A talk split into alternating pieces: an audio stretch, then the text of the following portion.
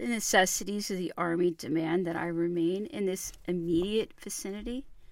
It is impossible that I should go so far away as Milan. That would require five or six days, and meanwhile, there might be developments urgently calling for my presence. You assure me that your health is good. I beg you, therefore, to come to Brescia.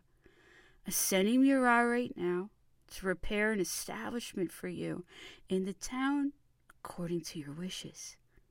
I think you will do well to sleep the night of the sixth at Cassano after starting out rather late from Milan and to go on on the seventh to Brescia, where the most tender of lovers will be awaiting you. I am in despair, my dear love, that you could believe that my heart can open itself to any woman besides yourself. It belongs to you by right of conquest, and that conquest will prove solid and eternal. I do not know why you talk to me T, in whom I have not the least interest, and the same as to the women of Brescia. As to your vexation at my opening your letters, it won't happen again. Your letter on the subject had not arrived when it did last. Adieu, my tender sweetheart. Send me news of yourself often. Come promptly to join me, and be happy and without anxiety. All is going well, and my heart is yours for life. Don't neglect that business of sending Adjutant General Miollis the box of medals which he writes me that he gave you. Men have such vicious tongues, and are so wicked that one must be scrupulously exact about everything. Health, love, and prompt arrival at Brescia.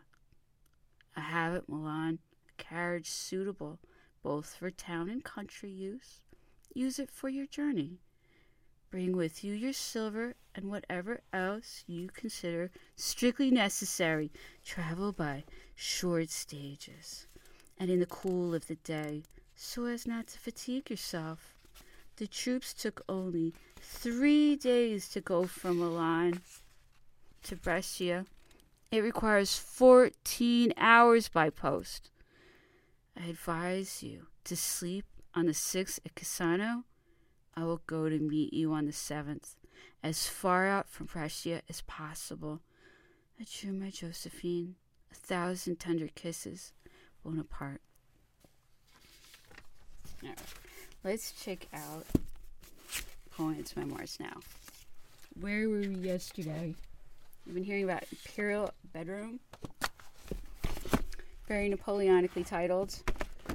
Obviously, not the only Napoleonic references in Cohen's work. Of course, I'm thinking of Blood and Chocolate, as we all know, right? right, as we all know, Blood and Chocolate. There's Napoleon stuff all over there. So, anyway, just have to believe me. So, let's continue Ah, these songs. This is what really rips me up. Let's do it. Let's let's feel the pain, okay?